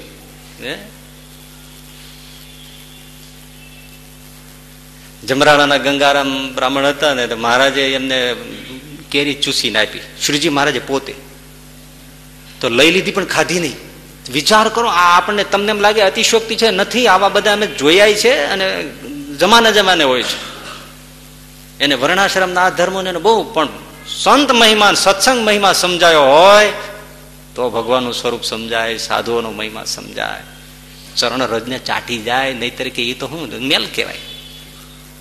બાકી આમ છાટી જાય. સમજાય તો સમજાય બાપા. સાધનોનો જ્યાં સુધી ભરોસો હોય, ત્યાં સુધી સંતનો ભરોસો એટલો ના આવે, ભગવાનનો એટલો ભરોસો ના આવે. તો મહારાજે કેરી ચૂસીને આપી તો વિચાર કર્યો, લ્યો ગંગારામ, જમો. ગંગારામ દવે જમા નહીં. કેમ? શ્રીજી મહારાજ ભગવાન માન્યો. પણ શ્રીજી મહારાજ તો કાઠીઓનું જમે. કોળીનું જમે. હે? આમ બ્રાહ્મણ ખરા પણ વટલાઈ ગયા. બધાનું જમે. એટલે આપણે એમનું જમાય નહીં. એટલે જયારે સાધુ કરવાના થયા, ત્યારે મહારાજ કે એનું નામ જ્ઞાન સ્વામી જ્ઞાનદાસ રાખશું. ગોપાળાનંદ સ્વામી કે, ના મહારાજ, એનું નામ ધર્માનંદ રાખો. કારણ કે ધર્મ દ્રઢ છે. વિચાર કરો. એનું નામ ધર્માનંદ સ્વામી નામ રાખ્યું. સાધુ થઈ ગયા પછી નામ ધર્માનંદ રાખ્યું. જ્ઞાનાનંદ ન રાખ્યું મહારાજે કહ્યું, ભગવાન તો જાણે છે ને બધું, કેવડાવવા માટે. જ્ઞાનાનંદ રાખશું? ગોપાળાનંદ સ્વામી કે, ના મહારાજ, એનું નામ ધર્માનંદ રાખો. એનો ધર્મ. અને પછી શ્રીજી મહારાજ સ્વધામ પધારી ગયા પછી આ બધું સંજ્ઞાથી સમજાવ્યું પછી પોક મૂકી મૂકીને ગોપાળાનંદ સ્વામીના ચરણ રડે. હું મૂર્ખો, મને કેરી આપી હતી, હું જીમો નહીં. હું જીમો નહીં. હવે આજ મને ક્યાં મળે? અને લે ગંગારામ હું જીમો નહીં. હવે મારે આજ ક્યાં લેવા દે? પતી ગયું ને? ત્યારે ભાઈ, એટલે તપ કરે, વ્રત કરે, અવળા થઈ જાય, સુકાઈને કોચલા જેવા થઈ જાય, તોય સત્પુરુષોને સેવા વગર ભગવાન મળતો નથી. બહુ છે. ઘણું બધું છે ભાઈ. આ શબરી છે. એને શું કર્યું? મતંગ ઋષિ સાધુઓની, ઋષિઓની સેવા જ કરીને રસ્તો વાળે, બધું આ કરે, સાફ કરે એ જ કર્યું. રામને ગોતવા જવા પડ્યા. સામેથી આવ્યા લે પણ આ આપણે ટાઢા કાન કરીને સાંભળીએ છીએ પણ આ કઈ સેવા કરવી એમ થાય?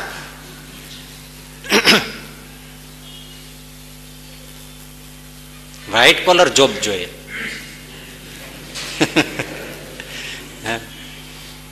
બહુ મોટી મોટી વાત છે. અને શબરીને રામ મળ્યા. મતંગની સેવા કરી, રાજી થયા. જાઓ શબરી, તમારે રામને ગોતવા નહીં પડે, રામ તમને ગોતીને આવશે. આ રાજી લ્યો. કારણ કે આપણને રામના એડ્રેસની ખબર નથી, પણ રામને આપણા એડ્રેસની ખબર છે. આ બધા બેઠા બેઠા ચર્ચા કર્યા રાખે. ભાઈ? પણ હવે આપણને ક્યાં ભગવાનના એડ્રેસની ખબર છે? હરિ તારા નામ છે હજાર, કે નામે લખવી કંકોતરી. મથુરામાં મોહાન, તું ગોકુળમાં ગોવાળિયો, દ્વારિકામાં રાયરણ છોડ, કે નામે લખવી કંકોતર. અરે નીત નીત બદલે મુકામ, કે નામે મુકામ પોસ્ટ ક્યાં કરવું? એટલે આપણને એના એડ્રેસની ખબર નથી, પણ એને આપણા એડ્રેસની ખબર અને એ એડ્રેસ એને આપણું ક્યાં આવી જાય ક્યારે મળવા આવે, કોઈ એવો રાજી થઈ જાય, તો એટલે જીવને ભાઈ, આ ખાલી કેવા ખાતર નહીં, પણ લખી રાખવા જેવી વાત કરું છું. હૈયાને પૂછી લઉં કે આપણા ઉપર જીવ, જીવનમાં કોઈ સાધુનો રાજીપો છે? આ ક્વેશ્ચન સુતા પેલા પૂછી લેવો. કોઈ સાધુને રાજી કર્યો છે? કે બાકી રહી ગયું છે? જો બાકી રહી ગયું હોય તો હજી સાધના અધૂરી છે. કોઈ સાધુડો રાજી થયો છે? રાજી થયા હોય આપણે કંઈક કર્યું છે? આપણને કોઈ એમ ઠર્યો છે? આપણે આ પૂછી લેવાનું જીવમાં. જો નથી થયું તો બહુ અધૂરું છે. તમને જે મન પડતો હોય, તમને પસંદ આવે એવું કઈ નથી. પસંદ એટલે સાચો. તમને શેર બજારમાં મદદ કરે એવાની વાત નથી. હા, તમારું ફિફ્ટી ફિફ્ટી માલતું હોય તમે કહો કે બહુ રાજી, તો એ તો રાજી જ હોય ને.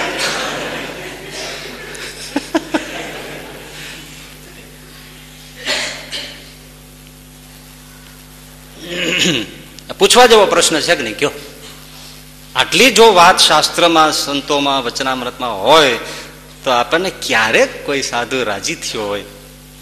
એવું થયું છે કે નહીં? ન થયું હોય, તો કરવું જોઈએ. તમે બહુ વિચારશો ને, આમાં જે કોઈને આમ ખાલી હિન્ટ આપું છો, સાધુઓને એની પાસે કાંઈ ન લેવું હોય. પણ એનો થોડો જીવ સારો જોતા હોય તો સામેથી બોલાવશે. પણ તોય મેં ઘણા જોયા, જાગતા નથી હોતા. ખબર નહીં એને હું સાધુ, એને મેં એને એમ હશે ને સાધુઓને ગરજ હશે એટલે બોલાવે છે. એવું હશે એવું કે મનમાં ખબર નહીં એને હશે.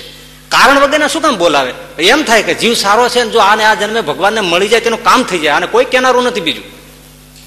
હવે એ શું મનમાં સમજતા હોય તો એ જાણે, રામ જાણે. નિષ્કામ ભાવે સંભાળતા હોય. એ તો એમણે પછી જોવાની વાત છે. પછી એને, એની પોતાની જોબ હવે સંભાળવાની ને, આમણે આમની જોબ પૂરી કરી. પછી કઈ સાધુ છે તો ભેખતારી છે તમારી માં પૂછડે થોડો ફર્યા કરે. પછી જાગવું હોય તો શેસુદ હોય તો પણ પળમાં જાગી જાય. આને શું લેવા દેવા સંતોને છે આપણને યાદ કરે છે? આપણે કેમ યાદ ન કર્યો? થવો જોઈએ ને, વિચાર થવો જોઈએ ને, આપણે કેમ યાદ ન કર્યો? એને તો એવું જ નથી કે તમને મળે તો જ એનું કલ્યાણ થાય. કે હું ફલાણ હરી બહુ વિચારવા જેવું છે. બધું કહેવા જાય એ અનુકૂળ ન પડે, પણ વિચારવું જોઈએ. આ બધા શાશ્વત વાત છે.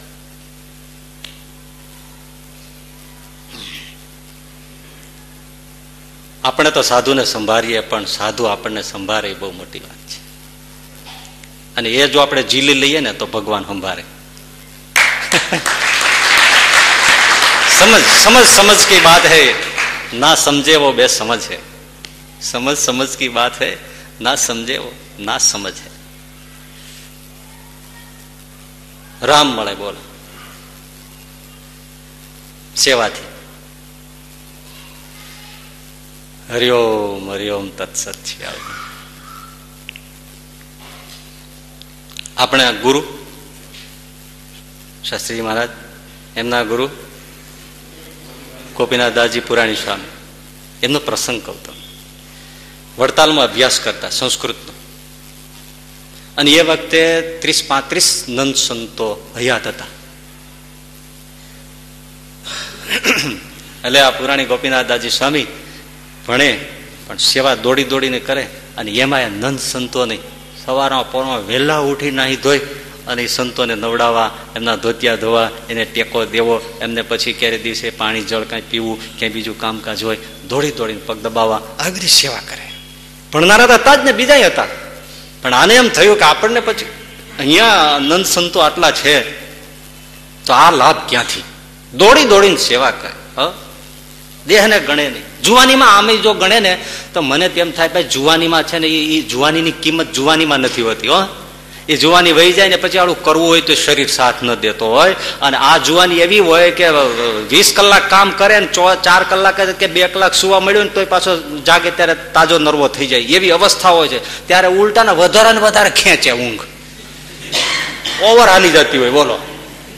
એટલે એને વાપરી લ્યો. આ તો બરફનો ગાંગડો છે, જો ગ્લાસ ને દૂધ ને કઈ ઠંડુ કરીને પી લીધું તો પીવાઈ ગયું. બાકી તે ઓગળી જ જવાનો છે. રાખીએ મૂકે કામ આવે. રોડ ઉપર સરદારજી બરફનો ગાંગડો આવડો મોટો કિલો ને હાથમાં લઈને આમ ઊભો હતો એક જણો નીકળ્યો તો એને જોયું તો ઊભો જ છે. અડધો કલાક પછી નીકળ્યો તોય સરદારજી હાથમાં ગાંગડો લઈને ઊભો હતો એટલે આને પૂછવાનું મન થયું કે સરદારજી, તમે ગાંગડો લઈને હાથમાં શું લઈને ઊભો તો કે મેં દેખતા હું કે લીક કહા સે હોતા હૈ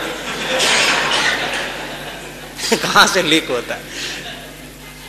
આ શ્વાસમાં આ બરફનો ગાંગડો શરીર છે ને, એ બરફનો ગાંગડો છે ને પ્રતિ શ્વાસ એ લીક થાય છે. એ ગોતવા ન બેસાય, લીક ક્યાંથી થાય છે? વાપરી લેવાય, ટાઢું પાણી કરીને પી લેવાય.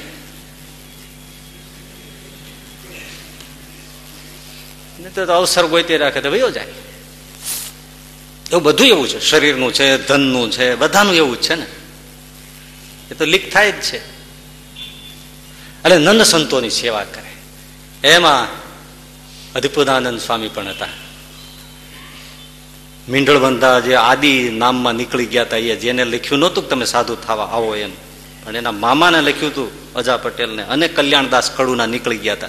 એ અદભુતાનંદ સ્વામી મીંડોળ બંધા અને મહારાજે બીજા સત્તરે ને અઢારે ને પાછા વાળા નામને રાખ્યા અને અદભુત કામ કર્યું, કારણ કે માંડવે જાતા હતા અને ભાગ્યા. જવાય? આમ જવાય? એ, કયો? જવાય? અરે, ત્રણ મહિના લગ્નનું માવતર મોડું કરે તો રીસાઈ જાય. તમે મારો મેળ જ પાડતા નથી, પણ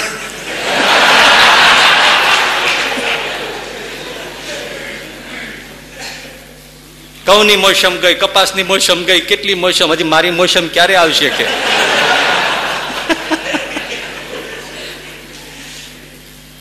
લગ્નને માંડવેથી ભાગી જવું, મીંઢોળ બંધાને. એમનમ બેન, મહારાજે મીંઢોળ છોડ્યો ને મહારાજ શ્રીજીના મુખમાંથી વેણ નીકળી ગયા તમે તો કલ્યાણદાસ અદભુત કામ કર્યું છે, જાઓ, તમારું નામ અદભુતાનંદ.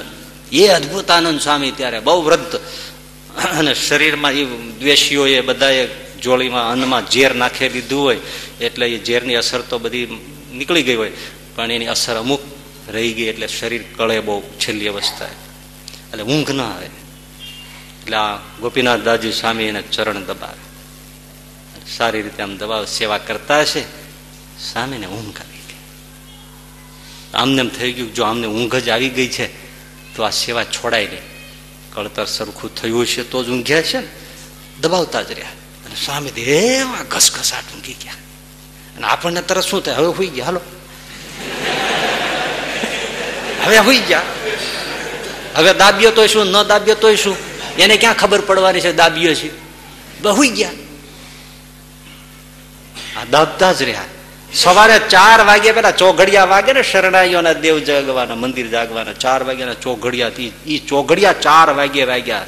રાતના દસ વાગ્યાથી દાબતા હતા દસ વાગ્યાથી દાબતા હતા સવારના ચાર વાગ્યા. વિચાર કરો, વાત સાંભળીએ છીએ કે શું કરીએ છીએ આપણે? ચોઘડિયા વાગ્યા અને અદભુતાનંદ સ્વામી જાગ્યા. તો આજે દાબતા જ હતા અરે, ગોપીનાથ, તમે હજી દાબો છો? હા, સ્વામી, તમને સારું લાગ્યું ઊંઘ આવી ગઈ એટલે પછી મને થયું કે જો હું બંધ કરી દઈશ તો સ્વામીને પછી ઊંઘ ઉડી જશે. એટલે હું તો દાબતો આ હા હા લે આય, ઓરો આય ઓરો આય, ગોપીનાથ, ઓરો આય. માથે બે હાથ મૂક્યા. જાઓ, ભણજો ભણજો, પણ અમારા આશીર્વાદથી તમને સહજ સહજ વિદવત્તા આપશે. સહજ વિદ્વાન થશો. સંપ્રદાયની સેવા થશે. શાસ્ત્રો જેવાગે રહેશે. અને સાધુતા એ સહિત વિદ્વતા રહેશે. જો એક પછી એક આશીર્વાદ વરસાવે સાધુતા એ સહિત વિદ્વતા રહેશે. જાઓ જાઓ જાઓ. અને સત્સંગમાં તમારી વિદ્વતા લેખે લાગશે. ભગવાન સ્વામિનારાયણ નામ ઉજળું થશે. જાઓ જાઓ. અને એને એને ગોપીનાથ સાંભળ સાંભળ. તને જયારે અંતકાળ આવશે ને, ત્યારે પેલા તને સહજાનંદ સ્વામી કેવા આવશે ને પછી લઈ જાય છે. જા, એમ નહીં લઈ જાય. જા. એક પછી એક આશીર્વાદ વર્ષ એક પછી શું જોઈએ લ્યો? આ એક રાતમાં કામ થઈ ગયું. નહીતર આ બધું હોય જુવાની હોય વિદવત્તા હોય બુદ્ધિ હોય પ્રતિભા હોય અને આ સાધુતા જાળવીને આ બધું સહેલું નથી. એ ખાલી સ્ત્રીની બાબત નથી પણ ધનની છે માનની છે આ બધામાં સાધુતા લાગુ પણ પંચવર્તમાન નિષ્કામ નિર્લોભ નિસ્વાદ બધાયમાં. સાધુતા એ વિદ્વાન રેશિયો જાવ. એટલે સાધુતા એક રાતમાં આવી ગઈ. એની ફક ફિકર રહી કાંઈ? આ ઓલો કૂતરો રોટલો ખાઈ જાય ચોકી કરે એવું થયું કે નહીં? વિચાર એવા થયા અને ખરેખર પછી તો ઘણા પ્રસંગો છે, પણ ઈસવીસન ઓગણીસો ને અઢાર, એટલે સંમત ઓગણીસો ને ચુમ્મોતેર ગોંડલમાં સ્વામીઓ હતા, પુરાણી ગોપીનાથ દાદી સ્વામી. કેટલાય સંતો ત્યાં હતા, મંદિરમાં.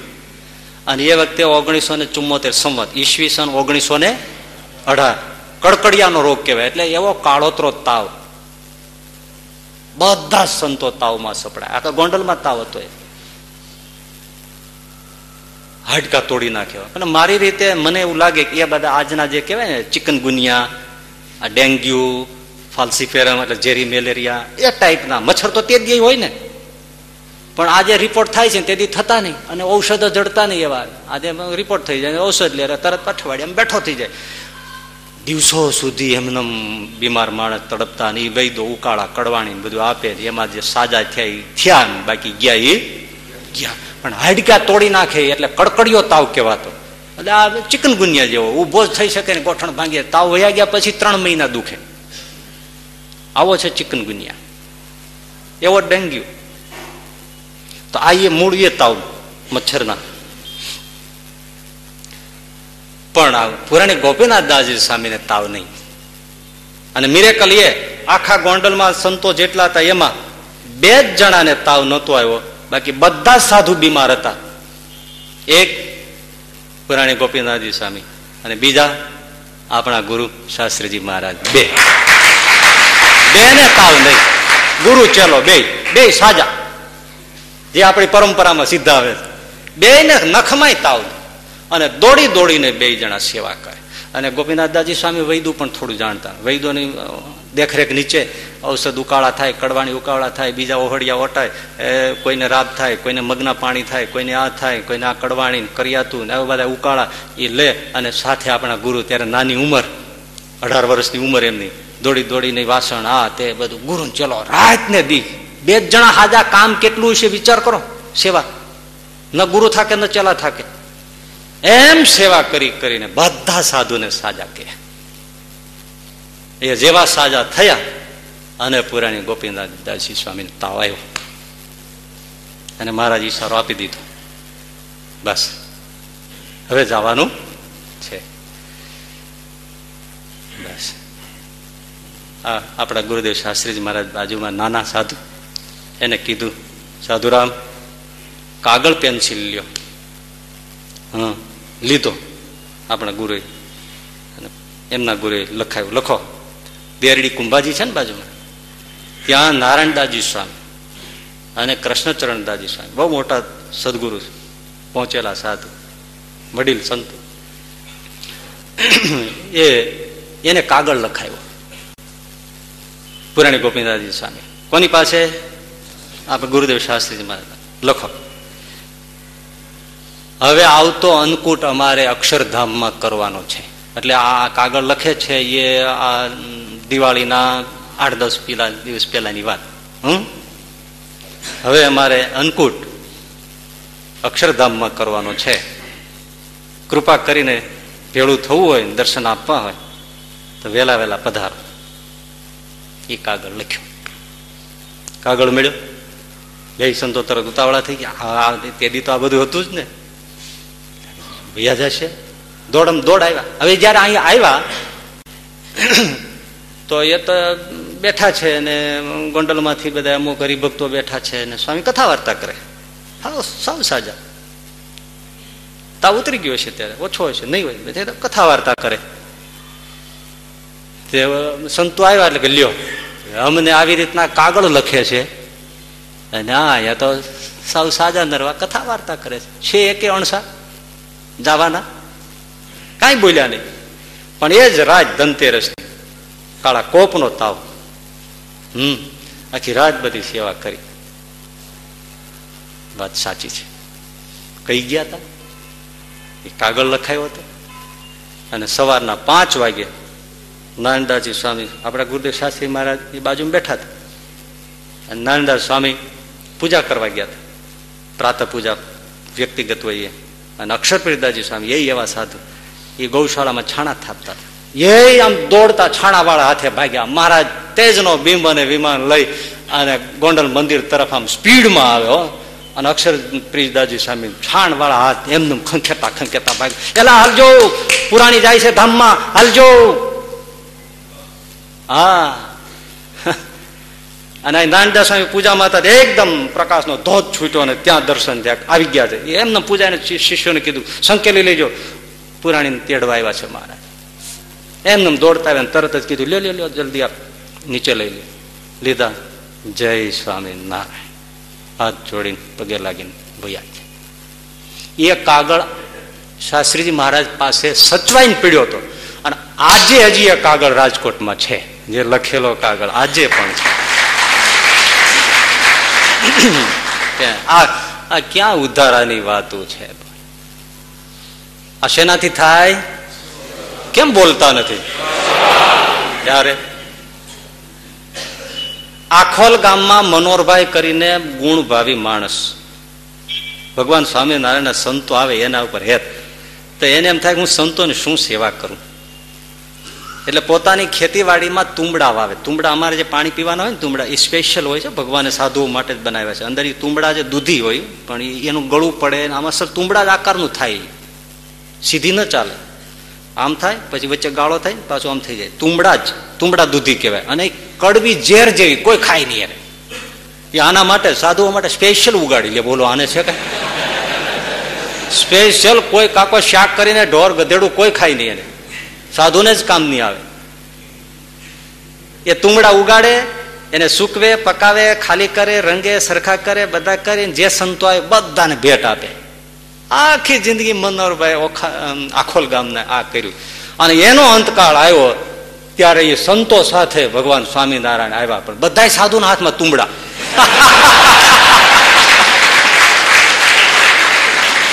જો અહીંયા જે સેવા કરીએ છીએ, એ સમજો વચનામૃતમાં લખ્યું છે, એ બધી દિવ્ય સામગ્રી ત્યાં થાય છે. અહીંયા જે આપ્યું હોય ને અક્ષરધામમાં દિવ્ય રૂપ ધારણ કરી લે છે. તુંબડા આપ્યા તો તુંબડા થઈ ગયા, બોલો. કરવા જેવું છે, શાશ્વત મૂડી થાય. હા, તહી? તુંબડા લઈને સાધુઓ દેખાણ. અને મનોહરભાઈ કીધું લ્યો લ્યો લ્યો લ્યો લ્યો લ્યો આ બધા જો, આ ભગવાન સ્વામિનારાયણ એમના બધા સાધુ અને મેં જેને જેને તુંબડા આપ્યા બધા આવ્યા છે. લ્યો જય સ્વામિનારાયણ ભૈયા ગયા. આને શું કહેવાય? સેવા. ત્યારે. જો વરતાલનું ગરડા મધ્યનું અઠ્યાવીસમું વચનામૃત છે. ગરડા મધ્યનું અઠ્યાવીસમું. એમાં શ્રીજી મહારાજ જે કહે છે ને, એ હું તમને, આ અત્યારે આમ સંગતિમાં હોય ને, એટલે વધારે ઇફેક્ટ કરે, અસર કરે. એક એક શબ્દને તમે જોજો.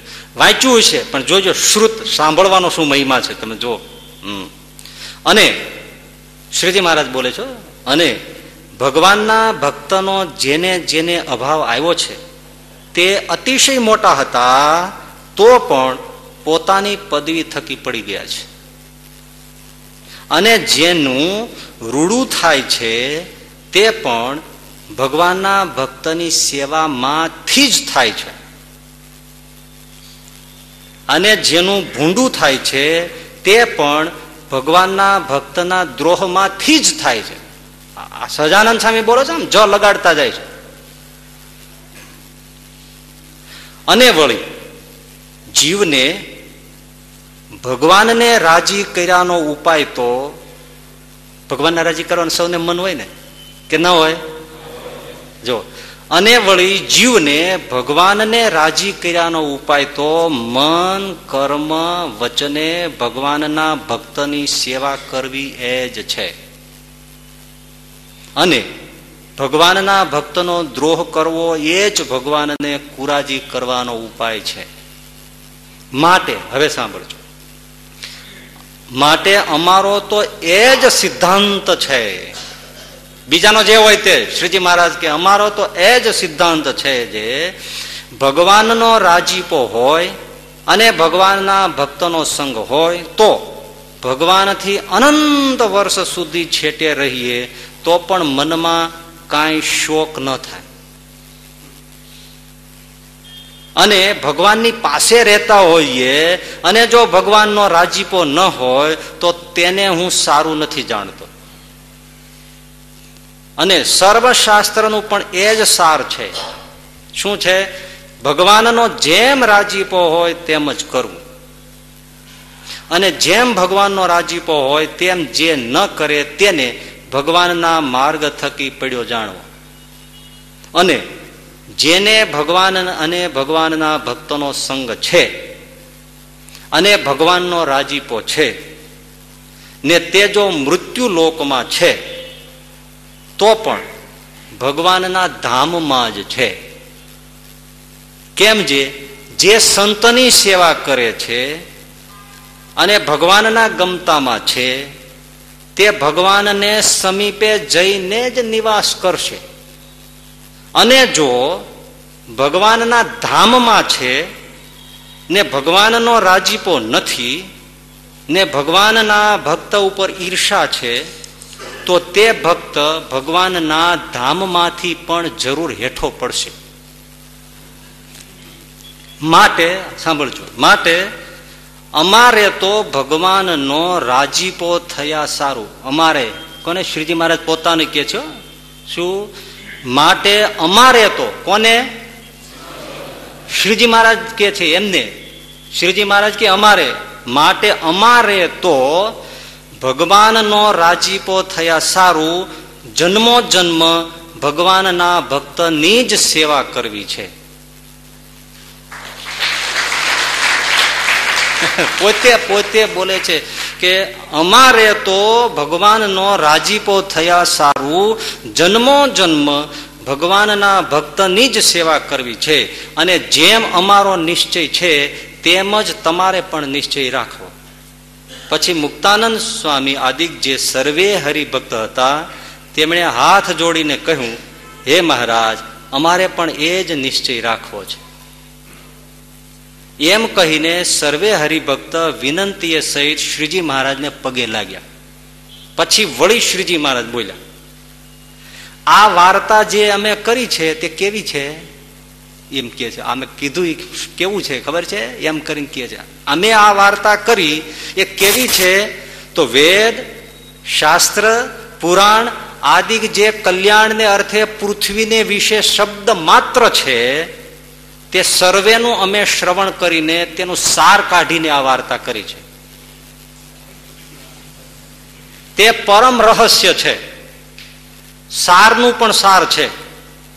અને પૂર્વે જે જે જે મોક્ષને પામી ગયા છે, અને હવે જે જે પામશે, અને હમણાં જે જે મોક્ષને માર્ગે ચાલ્યા છે, તે સર્વને આ વાર્તા છે, તે જીવન દોરી રૂપ છે. બોલો. આવી વાત છે, બોલો. સેવાની કેવડી મોટી. મહારાજ કે અમારે તો આ જ કરવું છે. જન્મ જન્મમાં કરવું છે. ઓહો. કેટલો હશે, કેટલો મહેમાન, કેટલી વાત હશે, ત્યારે ભગવાન પોતે બોલતા હશે. નહીતર તો કેમ બોલે? એટલે જ પાછું મધ્યના પચીસમાં વચનામૃતમાં ઉકા ખાચરને યાદ કર્યા. કે આ વાસના ટળવાના બધા ઉપાયો છે, પણ સરળ ઉપાય મહારાજ. ઓહો, આ ઉકા ખાચરની પેઠે જેને સંતોની સેવા કર્યાનું વ્યસન પડે એની જન્મ જન્મની વાસના બળીને ભસ્મ થઈ જાય. કેવી ઉકા ખાચર સેવા કરતા. સવારના બે વાગે ઉઠે. આખો ગઢપુરનો ગરડાનો દરબાર વાળે, ત્યાંથી લઈને છે, ઘેલાના કાંઠા સુધી રસ્તો વાળે, ઘેલાનો કાંઠો બધો સાફ કરે, બધું જ કરે. કેમ અહીં સંતો નીકળે, કોઈને બધા સારું, પછી આસન, પથારી પાગરણ સંતોના બધા નાવા, ધોવાના, માંદા, સાજુના પેશાબની મૂતરડીઓ, આ તે બધું ધોવું, કરવું, સાફ કરવું દરબાર અને માથે બધા એ મેલું જે હોય બધું ઉપાડી ઉપાડીને સાફ કરે. કરતો હશે કોઈ. એમાં લીંબ વૃક્ષ નીચે મહારાજ સભા કરીને બેઠા છે. હમ? બધા બેઠા છે. પણ મહારાજ કે છે, હજી સભામાં ઘરના ધણી નથી આવ્યા એટલે કે મહારાજ કે, આ દાદા ખાચર બેઠા. હા, એ તો છે, પણ ઘરના ધણી હજી નથી આવ્યા. આમ જોઈએ રાખે. ઘરના ધણી નથી આવ્યા. પણ થયેલો શું? ઉકા ખાચર, નાઈને આ બધું થાય, પછી બધાને ધોતિયા ધોવે, સંતો આવતા હોય બધાને કપડાં ધોઈ દે, ત્યાં પાછા ઊભા રહીએ. નવડાવે બધાને બધાને લુગડા ધોવે. એ બધું કરે બધા નાઈ લે પછી પોતે નાય ને પછી પોતે નાય ને બધું ભીનું ફાળિયું માથે નાખીને ઓલું લુગડું પહેરી અને દાદાના દરબારમાં આવે હવે ત્યાં દરબારમાં આવતા જ થોડા રસ્તાની આગળ ત્યાં કૂતરું બગાડી ગયેલું એટલે જાજરું બેસી ગયેલું હવે બધા નીકળે ખરા પણ કે બેસી ગયું મૂળ કૂતરે આમ કરીને આમ નીકળી જાય એમાં પાર્ષદો હોય હરિભક્તો હોય બધા નીકળે એટલે કૂતરું બેઠેલા અહીંયા ક્યાં બેસી ગયું અને ભૂંડાને ક્યાંય નો જોગ મળ્યો ને અહીંયા જ મૂક્યું. એમ કરીને બધા નીકળી જાય. પણ ઉકા ખાચર આવ્યા છેલ્લે એમણે જોયું, અરે રે, લે હું કૂતરું બેસી ગયું અરે, કોઈનો પગ પડી જાય આવું થાય એ બધું પાછું મૂક્યું. એ પાછું મળમૂત્ર ઉપાડ્યું. એ બધું એક બાજુ નાખેલા અને હવે પાછું અપવિત્ર થયા. પાછા ભીને લુગડે ઘેલે ગયા. પાછા નાયા, ભીના પહેરી અને પછી પાછા દાદાના દરબારમાં આવ્યા અને પછી ત્યાંથી નીકળે. એટલે મહારાજની સભા હતી. ત્યાં આવીને મહારાજ જ્યાં બેસવા ગયા મહારાજ ઊભા થઈ ગયા. આ અમારા ઘરના ધણી આવ્યા. લ્યો, આ ઘરના ધણી આવ્યા. આ અમારા ઘરના ધણી. આ ગરધણી આવ્યા, લ્યો. એટલે સત્સંગમાં કોઈ ગરધણી હોય, કોઈ મજૂર જેવા હોય, કોઈ દાળિયા જેવા હોય, કોઈ હાથી જેવા હોય, કોઈ ચોર જેવા હોય.